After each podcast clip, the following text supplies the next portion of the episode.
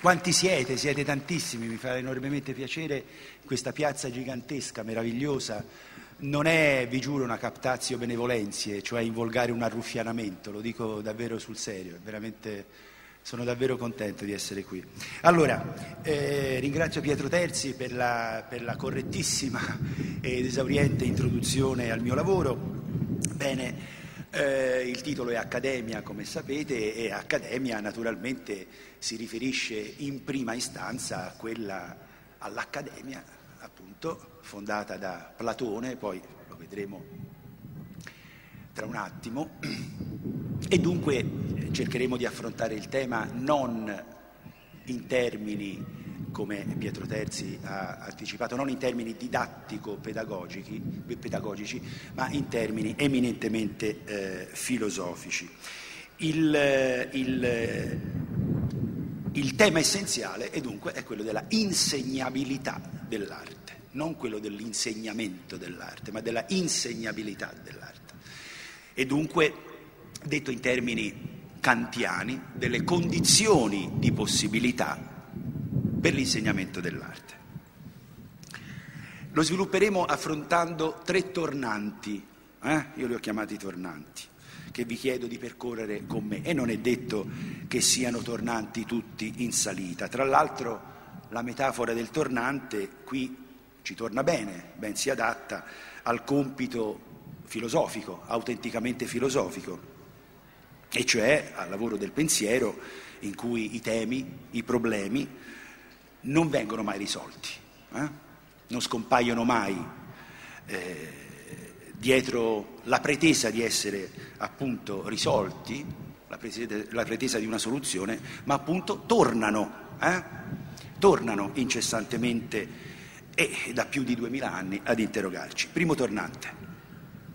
È ben comprensibile la difficoltà, anzi l'aporia, aporia viene da aporos, greco, mancanza di via, di strada, eh? qualcosa che interrompe la strada e dunque il percorso per andare avanti.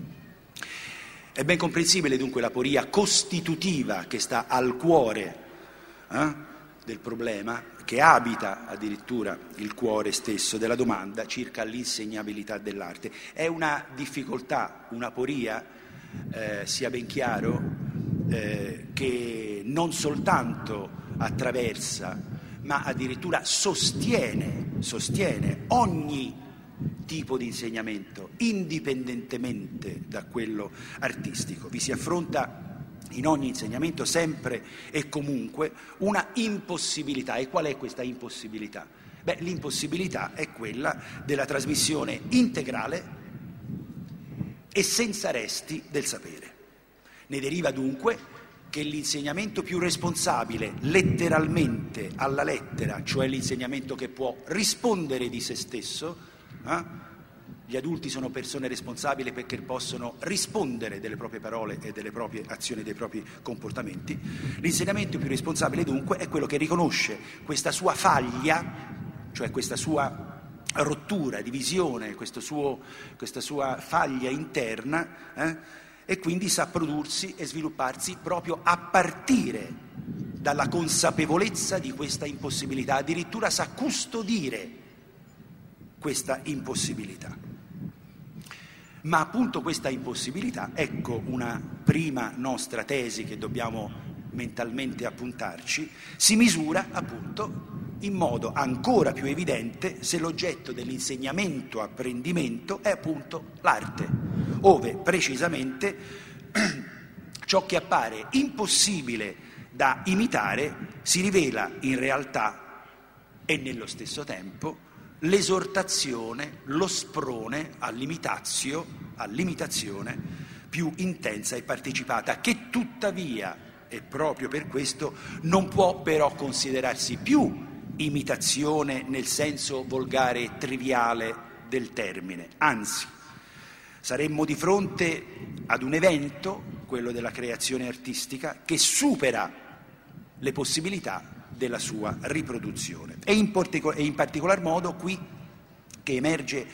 l'irriducibilità, la irriducibilità del bios, della vita, e dell'esperienza espressivo-emozionale, attenzione, e ci ritorneremo, non solo del discente, dell'allievo, ma anche del docente, l'impossibilità dunque a eh, ridurre il sapere in termini contenutisticamente intesi. Se insegnare significa etimologicamente marcare, tracciare, imprimere dentro, allora qualcosa come l'arte o l'artisticità, l'eccedenza che essa eh, presenta rispetto ad ogni concetto, certamente, ma soprattutto qui per noi rispetto ad ogni acquisizione meramente tecnico-esecutiva, allora non può porsi ad oggetto o contenuto determinato di un insegnamento e né ricondursi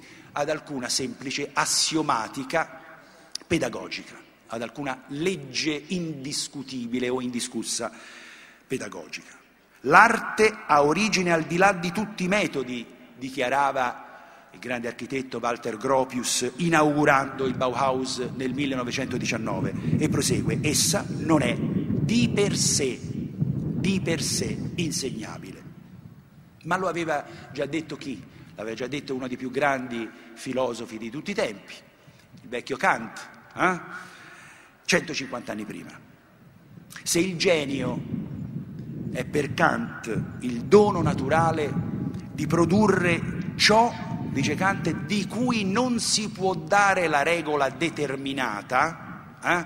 io in matematica posso dare la regola del perché 2 più 2 fa 4 e dunque 4 più 4 fa 8, ma nella, nella creazione, per meglio dire artistica, io non posso avere questa regola determinata. Allora l'arte di genio, come appunto lui la chiamava, non è insegnabile né apprendibile né integralmente risalibile, cioè non posso risalire eh, concettualmente alla fonte da cui proviene.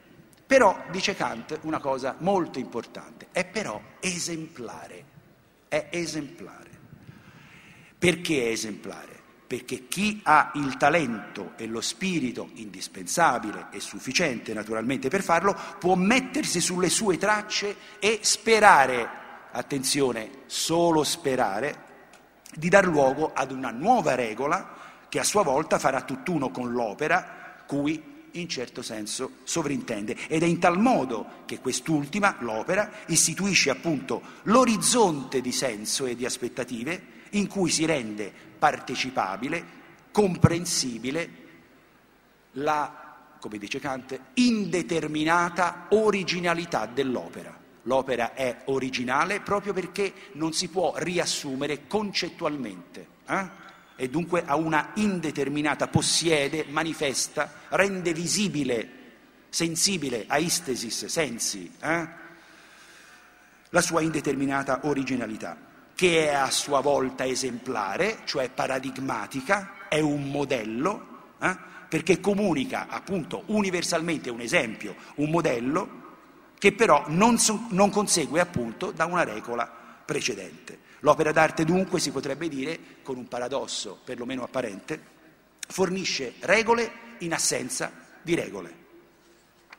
È difficile spiegare come ciò sia possibile, chiuse virgolette, ammette lo stesso Kant nella critica della facoltà di giudizio. È difficile, eh? eppure spiegare, eppure è possibile. Spiegare perché, è possibile. E proprio per questo e allo stesso modo nella creazione artistica e nella sua comunicazione, partecipazione mediante l'insegnamento, l'insegnamento non è altro che una comunicazione, partecipazione di questa esperienza, l'esempio appunto non è da copiare, ma da seguire, dice Kant.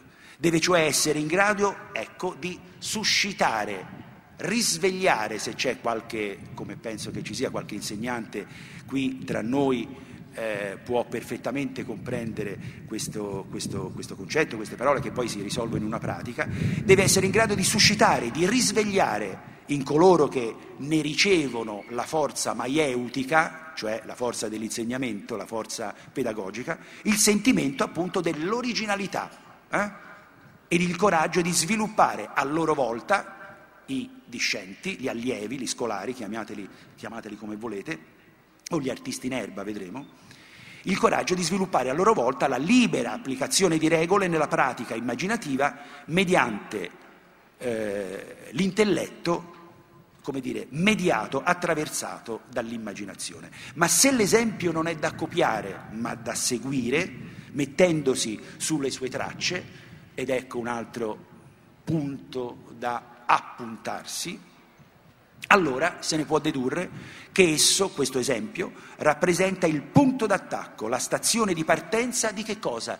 Di un itinerario di vita, di un itinerario di vita, non di un itinerario estetico, artistico in senso general generico, ma di un itinerario, ma di, un itinerario di vita, di un percorso esistenziale, eh? incentrato sull'arte, che è quanto dire l'impulso iniziale necessario per operare una scelta etica, ethos, rapporto di sé a se stessi, non estetica, non artistica, una scelta etica di fondo, ci torneremo, che non può non implicare appunto anche, non solo ma anche, un lavoro su di sé, hm? un lavoro su se stessi, una vera e propria etopoiesi, poiesis, costruzione, fabbricazione, produzione, di ethos, di sé, del rapporto con se stessi.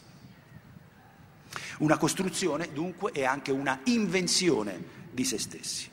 E torneremo su questo punto perché in sostanza è l'architrave della nostra tesi. Andiamo avanti. In fondo non vi è alcun bisogno di fare appello ad alcuna eh, teoria più o meno romantica sulla inesplicabilità del genio per riconoscere che l'arte, almeno così come noi oggi continuiamo ancora ad intenderla, specifica questa secondo me abbastanza importante, più importante di quanto a tutta prima non possa apparire, eccede dunque ogni tecnica insegnabile e acquisibile, eccede ogni competenza trasmissibile e apprendibile e come la eccede? In modo, potremmo dire, car- caratteristicamente, specificamente indeterminato caratteristicamente indeterminato. È dunque la tecnica di andare oltre la tecnica, eh?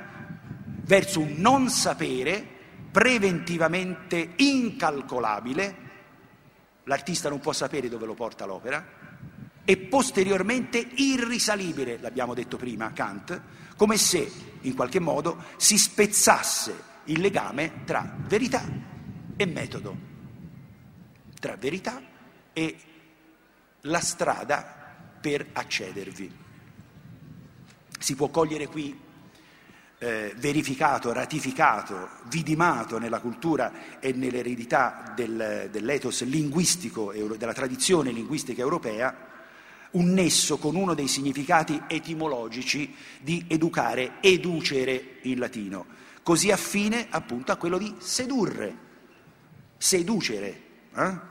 E dunque sedurre etimologicamente, così vicino a educare, significa cambiare direzione, sviare o deviare conducendo o facendosi condurre altrove, non si sa dove, comunque altrove.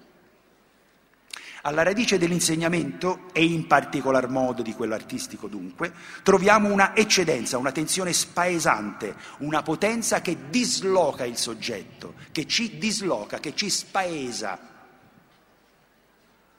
Sapere e non sapere, dunque, sono indissolubilmente connessi nel processo dell'apprendimento, così come nella genesi dell'opera d'arte, ove l'incalcolabile, ciò che non posso preventivamente prevedere e calcolare, può sorgere solo però, attenzione, dal calcolo più rigoroso. L'incalcolabile può nascere a se stesso soltanto però dal calcolo e potrebbe sembrare un paradosso ma in realtà non lo è, dal calcolo più rigoroso, contro ogni velleitarismo spontaneistico e impressionistico che io ho in gran dispitto personalmente, purtroppo ancora oggi ben presente, che colloca la pratica artistico-espressiva in una dimensione di malintesa libertà soggettiva, la libertà è tra le virgolette, e di ludica, giocosa, mera eccentricità impressionistica, occorre anche e soprattutto richiamare, rivendicare la centralità della regola, eh? della regola severamente autoimposta, la costruzione via costrizione, il sapiente operari, come dicevano i latini, che astringe, vincola l'impulso espressivo. Il pathos. Eh? E dove li vincola? Nella logica, eh?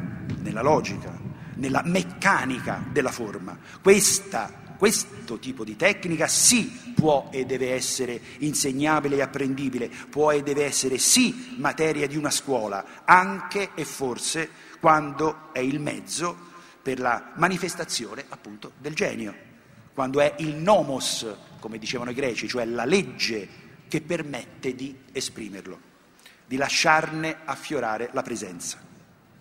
Ma ciò allora significa che il nesso tra canto ispirato e razionalità numerante, tra senso vivente, pulsante, carnale eh, e attendibilità, credibilità tecnico-formale è necessario, genetico. Questi due contrari debbono in qualche modo trovare una, una sintesis, una sintesi, eh, in qualche modo.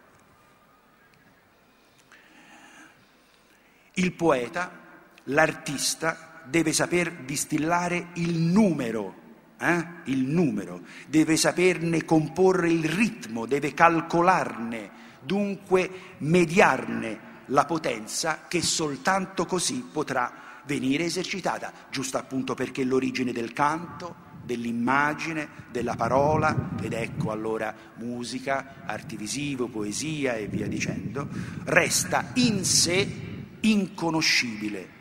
Il patein rimane in sé indicibile, eh? in sé indicibile. Mai dunque senza l'ordine formale, mai senza la disciplina, ascesis, dicevano i greci. Eserci- ascesis non significa non mangiare, eh? non significa digiunare, significa esercitare se stessi, eh? ascesi.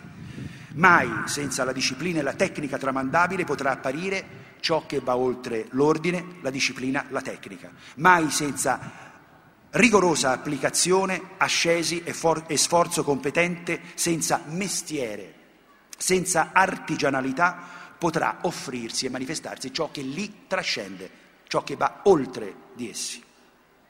Soltanto la sicurezza, la credibilità della scrittura secondo regole possono aprire a questo possibile. L'immisurabile, l'incalcolabile, il senso vivente appunto, si dona all'interno del calcolo, all'interno della misura, unicamente esercitandosi attorno a questo enigma, il poeta, l'artista, potrà offrirsi a ciò che appunto lo trascende e potrà dunque sperare, di nuovo, solo sperare, di acquisire, direbbe Leupalinos di Paul Valéry, Paul Valéry questo grandissimo poeta e pensatore francese del Novecento, questo meraviglioso bellissimo, vi invito alla sua lettura, è un libretto, un, testo di appena 30-40 pagine, Eupalinos o l'architetto di Paul Valéry, appunto di acquisire il raro potere, dice Valéry, di avvincere un'analisi a un'estasi. L'insegnamento artistico si può dunque considerare un rigoroso, disciplinato, scrupoloso esercizio attorno ad un impossibile. Occorre a questo punto anche ricordare che mh, mm, non corrisponde affatto alla verità storica la convinzione diffusa secondo cui l'Accademia di Belle Arti come luogo istituzionale, diciamo così, dell'insegnamento artistico sarebbe vocativamente legata alla manualità e alla mera prassi, non è assolutamente vero. Sull'impronta dell'Accademia, eh, fondata da Platone nel 387 a.C., come spazio fisico circoscritto, il boschetto, come sappiamo nei dintorni di Atene, ove ritirarsi ed esercitare appunto la totale ascetica dedizione al pensiero, disattivando il commercio con il mondo, l'Accademia del Disegno è nata a Firenze nel 1563 su idea del Vasari, come sappiamo, proprio accogliendo la volontà degli artisti del tempo di emanciparsi di emanciparsi dalla condizione socialmente subalterna del lavoro artigiano, una volontà innestata proprio sulla rivendicazione da parte degli, artisti, degli artigiani e artisti di allora e la valorizzazione dei presupposti teoretici, ideologici, scientifico-filosofici riconosciuti per la prima volta alla base della specificità artistica rispetto appunto alla mera ripetibilità artigianale. In ogni caso, compito del maestro eh, dal, dal, dal, romanticismo in poi, cioè da quando si afferma la teoria del genio, non è più quello di trasmettere semplicemente eh, con i metodi dell'apprendistato un, un prontuario, un ricettario di regole pratiche. Suo compito que- comincia a diventare invece quello di presentarsi come esempio maieutico, non normativo, e cioè un esempio che non deve diventare oggetto di imitazione ma che deve mettersi soggettivamente in questione, stiamo parlando del, del maestro, del magister, del docente, soggettivamente in questione, vale a dire testimonianza vivente in grado di distruggere i cliché, gli automatismi acquisiti dal, dall'allievo, favorendo appunto le disposizioni creative di sollecitare, coltivare, sviluppare il potenziale espressivo nell'allievo assieme alla consapevolezza, che, alla consapevolezza che questi, che l'allievo, di quel suo potenziale deve progressivamente saper conquistare per uscire appunto dalla relazione didattica. È ovvio. Eh? Cosa, il, il, il, il, grande insegnamento del, del, buddismo, se incontri il Buddha, uccidilo. Mm? L'Accademia quindi potrebbe o dovrebbe essere il luogo istituzionale più adatto per attuare una trasformazione radicale dell'insegnamento, non solo per quanto riguarda l'ingegneria della didattica, ma anche per ciò che tocca da vicino il suo stesso etimo. Mm? Ed occorre sottolineare che mai quanto nell'insegnamento artistico, che appunto non può avvalersi di un apparato predefinito di nozioni, il maestro è, appunto, come direbbe Lacan, un soggetto messo in questione. È davvero in gioco, non soltanto perché parte della relazione pedagogica e primo agente della sua necessaria asimmetria, ma perché in essa deve letteralmente mettersi in gioco, impegnare se stesso come soggetto di un comportamento, dicevano i greci, parresiastico, eh? cioè un comportamento guidato dall'esigenza di verità. Il maestro deve essere guidato da un'esigenza, deve, essere, deve incarnare la figura del parresiasta, cioè colui che dice, pratica la verità e che in quanto tale, appunto, si spinge oltre la trasmissione dei contenuti, come dicevamo prima, di un sapere, allo scopo squisitamente maieutico di aiutare, di aiutare l'altro, l'allievo, il discente, a generare se stesso. Il discepolo è l'occasione perché il maestro comprenda se stesso, scriveva Kierkegaard, e viceversa il maestro è l'occasione perché il discepolo comprenda se stesso. Ora, indipendentemente dal fatto se l'allievo diventerà o no un artista, ammesso che ancora si sappia precisamente che cosa significa oggi questa parola, quella nascente consapevolezza dei propri mezzi non può non svolgersi nel senso preciso che non vi è nessuna possibilità o probabilità che si svolga in modo diverso all'interno di una condizione ottativa. Che cosa significa? Cioè sotto il profilo dell'auspicio, del desiderio, delle, si diceva prima, solo sperare di, eh? non ci può essere nessuna determinata cognizione, del desiderio, dell'auspicio, dell'eventuale, dunque della contingenza. Accadrà? Non accadrà? Diventerò quello che oggi ancora si dice artista o no, senza dunque alcuna garanzia di riuscita, senza alcun risultato preventivamente calcolabile, quasi, quasi, e questo è un altro paradosso, in qualità di un effetto secondario, appunto che non ha alcuna possibilità di essere voluto, ma a cui però occorre fare spazio, fare luogo, a cui bisogna attendere. L'eventuale successo allora si profila, a ben vedere e in buona sostanza, alla luce della gratuità e dell'esperienza donativa, del dono. Proprio a questo proposito, ora è importante sottolineare come il primo impegno, sottolineare e in parte ripetere, il primo impegno di ogni magister sia quello appunto di distruggere, di azzerare i cliché espressivi dell'allievo per avviarlo verso quella che i greci chiamavano una epistrofè, cioè una conversione, eh?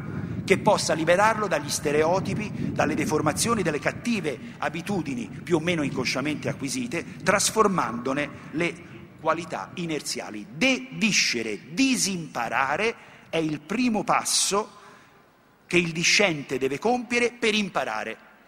Lo aveva già detto il grande eh, Jean-Jacques Rousseau nell'Emilio, come sapete il primo trattato moderno di pedagogia. Eliminare, fare piazza pulita di ogni automatismo attraverso un, conta- un costante esercizio è appunto la condizio sine qua non per apprendere i nuovi logoi, e cioè le nuove posture che prendendo il posto delle dipendenze, degli automatismi ossificati, appunto devono penetrare nella stessa motilità espressiva, nella stessa, nella stessa gestualità del, dell'allievo, eh? nella stessa memoria corporea, fino a diventare parte integrante appunto della pratica di sé, fino a trasformare il suo habitus, cioè il suo modo d'essere e di comportarsi espressivamente. Viene in luce qui e lo, lo, ce lo appuntiamo mentalmente, lo abbandoniamo subito perché sarebbe un discorso che ci porta lontano come altri che vedremo, viene in luce qui il carattere di kenosis, dell'educare e insegnare, e cioè prioritario è lo svuotamento, eh? il far vuoto entro se stessi, l'evacuazione da ogni contenuto presupposto. L'arte dunque si può soltanto mostrare, presentare in atto, il fare artistico si può soltanto esibire esemplarmente, diremmo perché no teatralizzare, eh? si può soltanto teatralizzarne il modus operandi e proprio in connessione con il problema della sua partecipabilità, dunque appunto del suo insegnamento, apprendimento, emerge qui la virtù ostensiva dell'opera e cioè il fatto che l'opera deve manifestarsi. Ostendere significa, mani, l'ostensione significa la manifestazione, l'apparizione di qualcosa e della dinamica creativa dalla quale trae origine, come un organo. Fate, fate, fate mente locale a questo, a, questo, a, questo, a questo passaggio, come un organo o uno strumento di cui viene meno l'operazione o l'uso al quale è deputato, un paio di forbici che non mi servono più per tagliare, ma che rimane presente nonostante appunto l'abolizione della sua funzionalità. Il fare artistico all'interno del setting didattico esibisce se stesso, si autopresenta senza diventare un contenuto determinato, una sostanza oggettiva trasferibile veicolabili in pacchetti di informazione. E in fondo si potrebbe anche aggiungere, come ultimo corollario, che in questa esibizione senza contenuto viene come evocato in controluce, guarda caso, proprio il modo in cui Kant definisce il bello, cioè la messa in forma di una finalità libera da concetti, perché se no sarebbe logica, concetto, scienza, e senza la rappresentazione di uno scopo. L'opera d'arte manifesta uno scopo, una, una finalità generale, ma senza mai raggiungerla, senza, essere, senza avere uno scopo determinato. Si dovrà allora dire non tanto e non solo che insegnare l'arte è impossibile, quanto usiamo questa formula, che resiste alla propria possibilità, ma che di questa stessa resistenza fa un percorso, un odos un Tao, una via possibile all'interno dell'impossibile. Secondo tornante che introduciamo ponendoci una domanda, eh, autocostruendoci una difficoltà, un problema, eh? una poria, il sasso che sta sulla strada e non possiamo continuare. Nell'ambito dell'insegnamento apprendimento, dunque, si può solo mostrare, mostrare direbbe il Wittgenstein delle ricerche filosofiche, come si fa? Tu, devi, tu maestro mi devi mostrare come si fa, eh? non devi chiacchierare, mi devi mostrare come si fa. Si può solo restituire il fare operativo nel presente della viva esperienza. Bene. Ma che cosa succede? Domanda retorica. Ma non poi tanto. Ma che cosa succede quando l'arte nella sua declinazione moderno-contemporanea non è più soltanto un fare? Eh, quando non consiste più unicamente nella produzione di oggetti, di manufatti, quando non si limita più alla creazione di opere, quando si presenta sine materia, senza materia, e prevale il versante propriamente concettuale, comportamentale, performativo. Sapete tutti benissimo che l'arte moderno-contemporanea scusate, vive eh, di questa esperienza performativa, di questa linea concettuale eh, che in qualche modo anche per certi versi si astrae dalla produzione dell'oggetto, si astiene per meglio dire. Bene, che ne è allora dell'insegnamento artistico?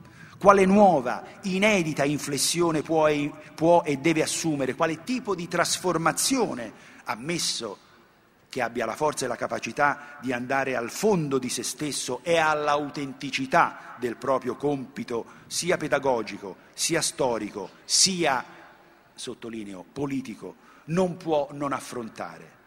Domande, a quanto personalmente ne so, tuttora inevase dalla pedagogia dell'arte perché probabilmente ancora ferma ad una concezione dell'operatività artistica limitata alla produzione artigianale di oggetti perché incapace di tener conto e di rispondere adeguatamente, forse per semplice ignoranza, agli esiti più radicali ma al contempo più caratterizzanti e più innovativi delle arti novecentesche. Allora, per cominciare a rispondere alla domanda che ci siamo posti dobbiamo tornare alle fonti, alle sorgenti della filosofia occidentale, ovviamente in modo del tutto rozzo e schematico. Bene, nell'antica Grecia, e questo lo sapete tutti, i maestri di verità, non troppo diversamente da quelli orientali, ma questo parallelo ci porterebbe lontano, quindi lasciamolo a livello di semplice suggestione, esibivano la pratica di sé, l'esistenza concreta, il proprio modus vivendi come, forza, come forma visibile, eseguita della loro filosofia. Non scrivevano, non perdevano tempo a scrivere trattati. Eh? La persona stessa del filosofo era modello e norma vivente, discorso e vita nella filosofia antica sono inseparabili. La persona stessa del filosofo pensa con il corpo, si pensa con il corpo e con l'atteggiamento comportamentale, perché il gesto stesso è pensante, la comprensione risulta inscindibile dalla prassi, la conoscenza si vuole modo di essere. La filosofia di Socrate o di Pirrone, lo scettico, di Epicuro o di Diogene il cinico è intrecciata indissolubilmente con la loro vita. Tanto che vita e filosofia vanno trattate come una cosa sola. Ma ricordiamoci che anche Platone e Aristotele però praticavano la vita filosofica nonostante, come tutti sappiamo, siano stati, siano stati al contempo gli iniziatori della filosofia scritta, eh? dottrinale. Ad esempio, pensate, nell'etica nicomachea, il capolavoro di Aristotele, eh, Aristotele, dopo aver affermato che lo scopo della sua trattazione, dice Aristotele, non è la conoscenza, ma l'agire. L'agire. Mm? Dice, e, e che quindi dice, io sto indagando, ma pensate, non per sapere che cos'è la virtù, Platone, l'idea della virtù, io voglio sapere cos'è l'idea della virtù. No, eh? io sto indagando come si fa a diventare buoni. Io non voglio sapere cos'è la virtù, io voglio diventare buono. E Aristotele in qualche modo eh, aiuta, cerca, si mette sulla via. Eh? Diventare buono, non sapere che cos'è la virtù la bontà, la virtù, la rete. Aristotele scrive appunto che dobbiamo esaminare le cose che abbiamo detto mettendole a confronto con i fatti e con le scelte di vita. E ancora, i discorsi veri sono ritenuti utili non solo al sapere, ma anche per le scelte di vita. Di nuovo, eh? vita e filosofia. Filosofia è vita. Non tanto quindi in ragione del linguaggio discorsivo, quanto in ragione dell'agire come produzione di effetti e quindi come plasmatore di uno stile di vita, i filosofi performer, come li ho chiamati un po' con un'incursione un po' piratesca, una terminologia un po' piratesca nel mio, nel mio ultimo libro, eh, una, forse una definizione vabbè, un po' azzardata, filosofi di strada e non della cattedra, che sono alla ricerca dell'euzen, della vita felice, eh? eubios, euzen, vita felice, aprendo all'interno del teatro filosofico un'altra scena, un'altra scena che non è appunto il trattato, la filosofia letteraria, sembrano in certo modo incarnare elettivamente l'umanità dell'uomo, la filosofia che deve manifestarsi come forma e pratica di vita, filosofia in atto, inverata, incarnata in una condotta personale, in uno stile che coinvolge che cosa? Il sapere del corpo, il sapere del corpo.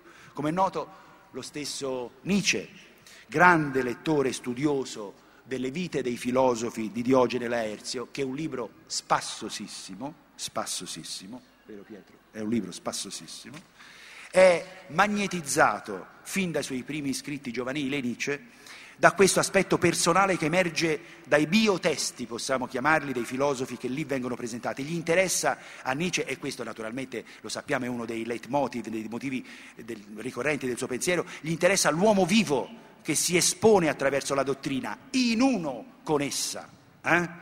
Anche a partire da episodi apparentemente insignificanti rimasticati dalla memoria sociale, così come tante volte si riscontrano appunto nella dossografia laerziana. Tanto che se ormai la dottrina fosse storicamente confutata, resta appunto in risalto, scrive Nietzsche, l'elemento personale, perché questo è l'aspetto eternamente inconfutabile. Io posso confutare la dottrina platonica di Platone, ma non posso, non posso confutare lo stile di vita di Platone. Eh? Con l'aiuto di tre aneddoti, dice Nietzsche, si può fornire l'immagine di un uomo. In ogni sistema io cerco di mettere in luce tre aneddoti e getto via il resto. Non è roba da poco, eh? L'azione dunque, il gesto, il comportamento, la pratica di vita più che la dottrina, più che il discorso e anche la dottrina, anche il discorso non mirano all'accumulazione di un sapere impersonale ma valgono in quanto propedeutica, esortazione, protrettica dicevano i greci, protrettikos, esortazione alla scelta di una forma di vita all'interno della quale costruire, inventare se stessi, modellando consapevolmente la propria esistenza, il proprio bios, si scrive con le azioni, con gli atti, è il pragma, il pragma, la cosa, il fatto, la situazione, la scrittura dei filosofi antichi, soprattutto in epoca ellenistica, stoici, cinici, epicurei. Filosofia vivente, gestuale, pantomimica è quella dei presocratici e poi appunto nell'età ellenistica cinici, scettici, stoici, che sono eredi diretti dell'esempio socratico. Ciò significa che all'interno di queste pratiche non concettuali o aconcettuali della filosofia, la tecnetobiu, e cioè l'arte della vita, l'arte della vita di cui Remo Bodei ha parlato proprio da questo palco ieri sera, presuppone non vi sia alcuna natura ovviamente essenziale e immutabile dell'uomo, perché io la vita me la costruisco. Mm?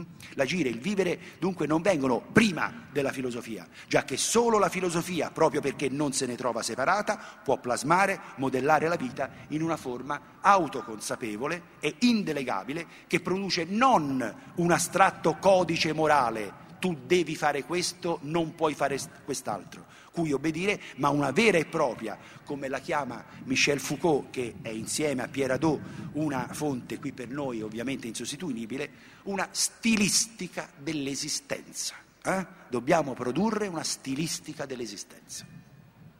Bene, filosofia antica. Già nel primo e secondo secolo, secolo d.C. la filosofia e il suo insegnamento tendono a separarsi dalla pratica di vita. Chi è colpevole? Il cristianesimo, a farsi impersonali, professionalizzandosi e consacrandosi a, soprattutto alla lettura e all'esegesi dei testi già allora canonici, Platono, Epicuro, Crisippo, Aristotele. Filosofare senza aver studiato la letteratura filosofica precedente comincia ad apparire una, una, un'assurdità, una stramberia. L'accesso al vero sembra garantito, filosofia cristiano-medievale, solo dal progressivo accumulo di nozioni astratte e conoscenze teoretiche e non implica né richiede più le arti e le tecniche della trasformazione personale e dell'epistrofè, abbiamo già visto che cosa significa, cioè della conversione del soggetto in questione. Il cristianesimo, il cristianesimo nascente compie appunto storicamente quest'opera. Che esso sia un modo di vita, il cristianesimo, quello vero, quello reale, eh, il cristianesimo come scandalo, non il cristianesimo di chi va la domenica a messa per farsi vedere, è un modo di vita sì, ma eh, basato sulla rinuncia e sull'obbedienza e non invece come l'antico sul conferimento libero e creativo di uno stile alla propria vita. In ogni caso, che il cristianesimo sia un modo di vita non è in discussione e la tradizione monastica, pensateci un momento, in primis assorbendo le tecniche del sé di, de- di, di derivazione cinica e stoica nei propri esercizi spirituali, appunto nel convento e nel monastero, non cessa di attestarlo. Siate lettere viventi, dice infatti Paolo ai Corinzi. Ma è altrettanto indubbio che la religione e la cultura cristiana colonizzano e fanno propri, adattandoli a sé, L'etopoiesi, abbiamo visto che cosa significa, è l'antropotecnica, la tecnica di costruire l'uomo, greco-antiche, lasciando in carico alla filosofia, diventata appunto ancilla teologie nell'università dell'Europa medievale, la speculazione puramente razionale e astratta e lo studium teoretico dottrinale. Il divorzio tra modo di vita e discorso filosofico, tra etica e conoscenza o conoscibilità del mondo si approfondisce poi ovviamente nell'epoca moderna che lascia totalmente o quasi totalmente, vediamo, vedremo tra un attimo perché quasi, quasi totalmente in evaso il tema dell'arte di vivere e che non colloca più al centro la questione di una verità vivente, di una verità vivente. Benché le sue meditazioni appaiano ancora sostanzialmente un esercizio, Descartes, Cartesio, sostituisce il soggetto che sa, conosce, al soggetto che pratica, sperimenta sé il metodo intellettuale al metodo ascetico spirituale. Eseguire la filosofia, lavorare su di sé ed elaborare forme di vita non sembra più la posta in gioco della modernità, anzi, in alcuni suoi distretti, quelli ad esempio più prossimi all'istanza scientifica, essa si dà il compito opposto a quello dell'epoca antica. Discorso e vita devono separarsi, ad esempio per lo scienziato. Paradossalmente, proprio quell'attitudine sperimentale che per tanti versi e per molteplici aspetti, sappiamo benissimo, segna il moderno, viene da questo, dal moderno, abbandonata una volta che debba essere rivolta verso appunto la costruzione del soggetto, la cura di sé, come dice Foucault, la pratica tentativa di saggiare possibilità inventive di vita per modellarla attraverso forme creative e autonome per diventare poi, come diceva il grande Montaigne, opera di se stessi. Io voglio diventare opera di me stesso, dice nei saggi Montaigne. E proprio Montaigne e poi Rousseau, a cui è dedicato anche un capitolo del mio libro, Schopenhauer, Nietzsche, Wittgenstein, ognuno naturalmente secondo le proprie singole modalità, vanno annoverate tra le eccezioni eh, che nell'arco del lungo tragitto che conduce alla, alla, modernità e poi in essa si immerge, mantengono in qualche modo viva la tradizione originaria di una filosofia che non è soltanto matesis, e cioè accumulo di sapere, ma anche ascesis, cioè esercizio praticato in comune, in comune, non solipsisticamente, solitariamente, ma in comune. Scusatemi traguardo che attualmente la filosofia deve forse di nuovo porsi come posta in gioco. Ecco allora finalmente la tesi di fondo che avanziamo. Potremmo dire, 2M condizionale, potremmo dire che il testimone di una filosofia vivente, quello greco antico, come esemplificazione dell'esperienza e prassi visibile, come arte del vivere,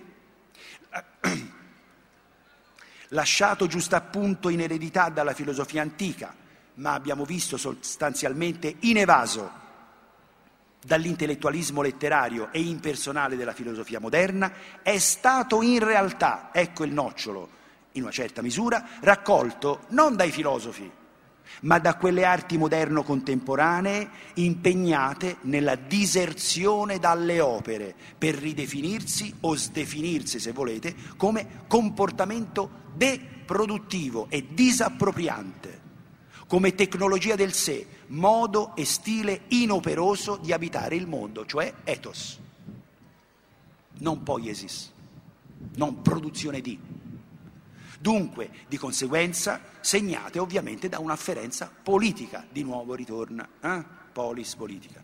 Nel passaggio dall'estetico all'etico, nel proporre non più opere, ma stili esistenziali creativi e modelli alternativi di comportamento, l'arte trasforma radicalmente i suoi connotati storico-tradizionali e diventa esattamente come nei filosofi performer artisti della vita, esercizio esemplare, invenzione di possibilità di vita nell'ambito della costruzione del sé, dispositivo autopoietico, costruzione di sé. Possiamo anche dire che la figura dell'artista carismatico, mh, hm, munito di una personalità unica, Picasso per dire, primo che viene in mente, munito di una, nel Novecento ovviamente, limitandoci, munito di una personalità unica e inarrivabile, dotato di una sorta di auratica intoccabilità e irresponsabilità, forse anzi sicuramente in certi casi tralignata in mitopoiesi divistico-mediatica, sostituisce con il pro, questa figura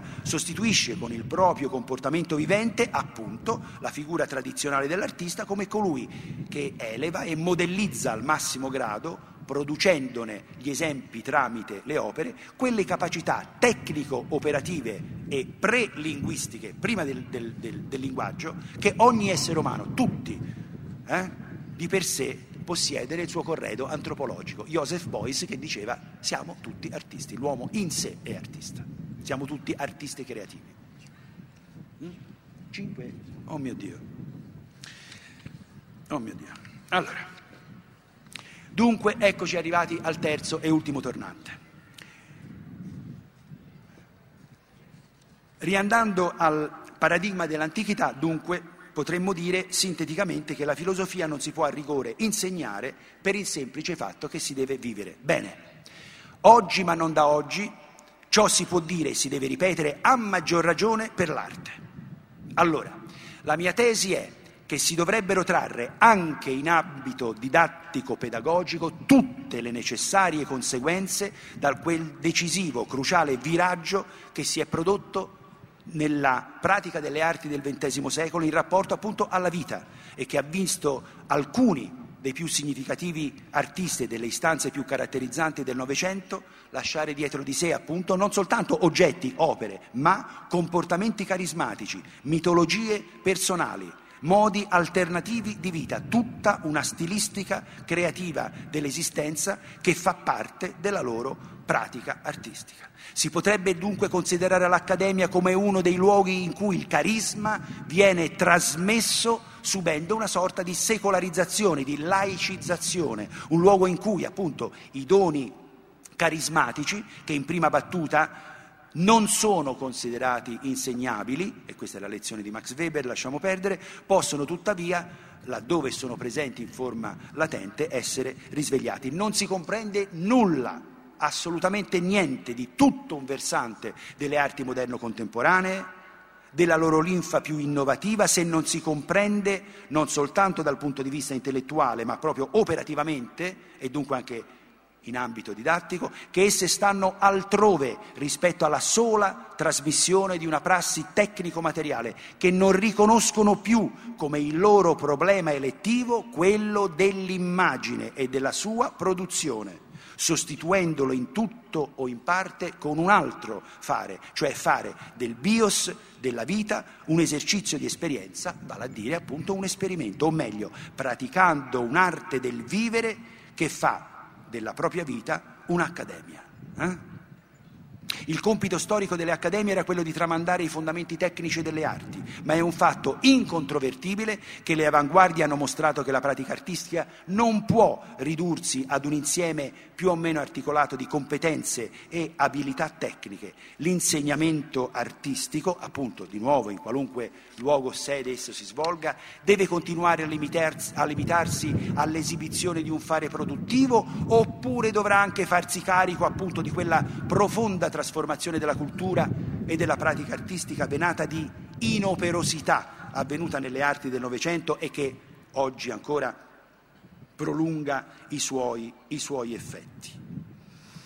Se l'insegnamento è un processo di soggettivazione, ciò è tanto più vero per quello artistico. Ma appunto, se l'insegnamento istituzionale universitario della filosofia, ad esempio, non può ormai da tempo più contenere in generale alcun valore genuinamente psicagogico, forse l'insegnamento artistico è il luogo in cui la cura e la letteralmente conduzione delle anime potrebbe per certi versi esprimere ancora una sua funzione. Bene, arriviamo alla conclusione.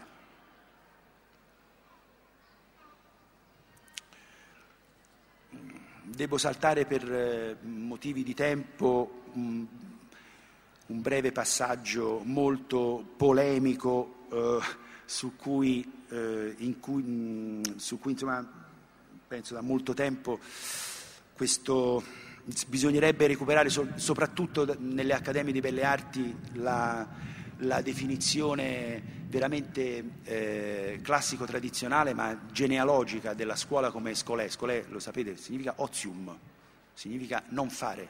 Mm? E proprio nelle accademie di belle arti bisognerebbe insegnare il non fare attraverso il fare.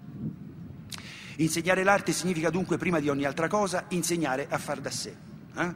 perché sta precisamente qui il nesso che collega l'ethos come processo di soggettivazione dalla progressiva indipendenza, liberazione, diciamo così, dal, dal maestro. L'oggetto non oggettivo del suo insegnamento accademico, dunque, non è quello di fare l'artista, ma anzitutto di essere artista. Eh? Di essere artista.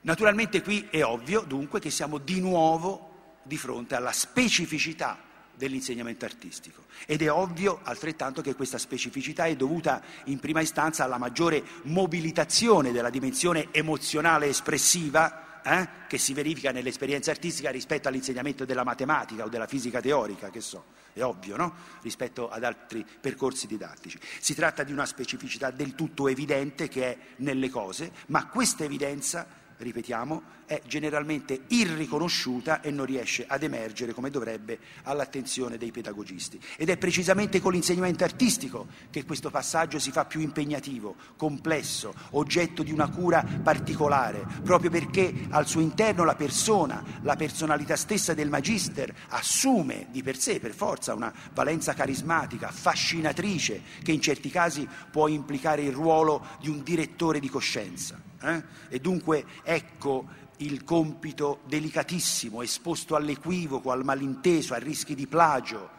di subornazione personale da parte del docente eh, verso il discente. Occorre perciò da parte del Magister grande attenzione, cautela, intelligenza psicologica, sensibilità. Resta, e mi avvio davvero al, alle ultime battute, resta che tutto un versante dell'arte del Novecento e per molti versi quello storicamente eh, più significativo, pone un problema etico e non più estetico, di relazione di sé a sé. Eh? Marcel Duchamp, Joseph Beuys, Yves Klein, per, per certi versi anche Andy Warhol, ma non soltanto.